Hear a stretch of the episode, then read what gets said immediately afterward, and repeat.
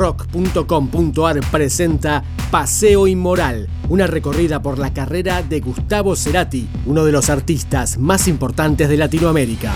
Y alguna vez querrás saber la dirección para volver al origen al principio. Capítulo 3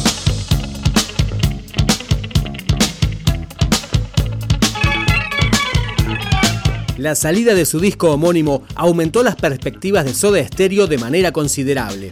Así fue que a fines de 1984 se los consideró banda revelación y quedaron segundos en un ranking de la revista Pelo. Con las ventas de su primer LP pudieron armar su propia fecha en el Teatro Astros, todo un logro para una banda que recién comenzaba. A partir de ese momento se sumaron como invitados estables Fabián Zorrito Quintiero en teclados y el Gonzo Palacios en saxo. Pero ya era momento de grabar un segundo álbum. Más preocupados en los arreglos y en las cuerdas, en octubre de 1985 llegó a la calle Nada Personal.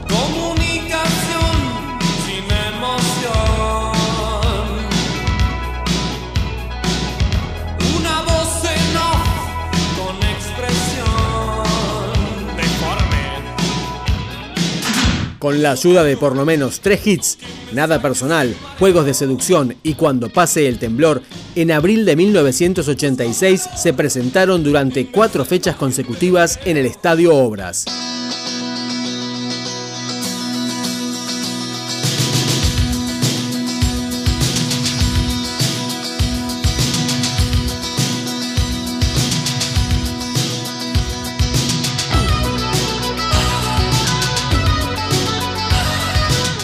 Personal llegó a ser disco de platino y eso permitió que a fines de ese año hicieran su primera gira por el exterior.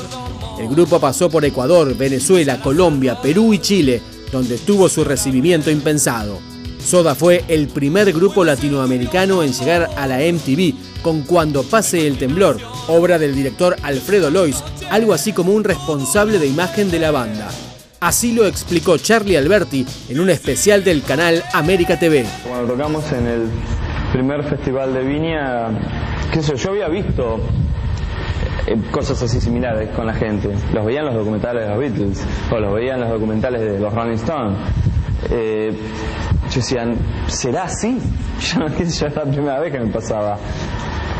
Evidentemente no era así con todo.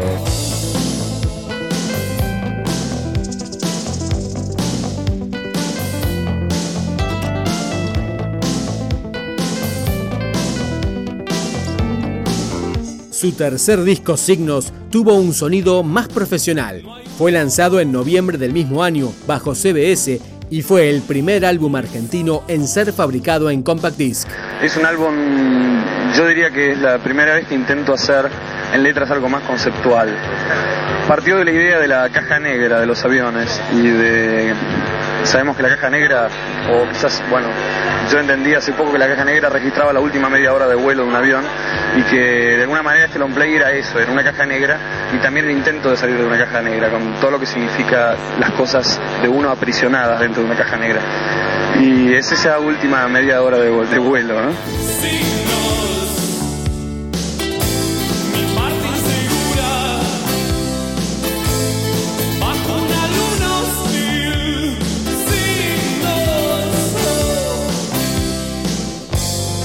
El material les dio la posibilidad de volver a girar por Chile. Allí hicieron más de 10 shows con un total de 150.000 espectadores. Varias de sus ocho canciones se convirtieron en clásicos como Persiana Americana o Prófugos, que acá escuchamos en una versión en vivo registrada en Santiago. No seas tan cruel, no busques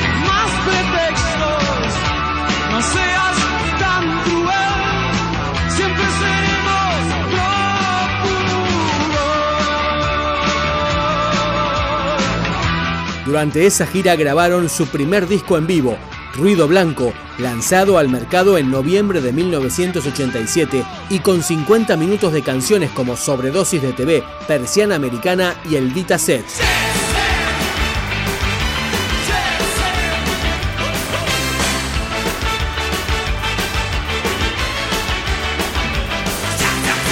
Pero la sodamanía recién comenzaba.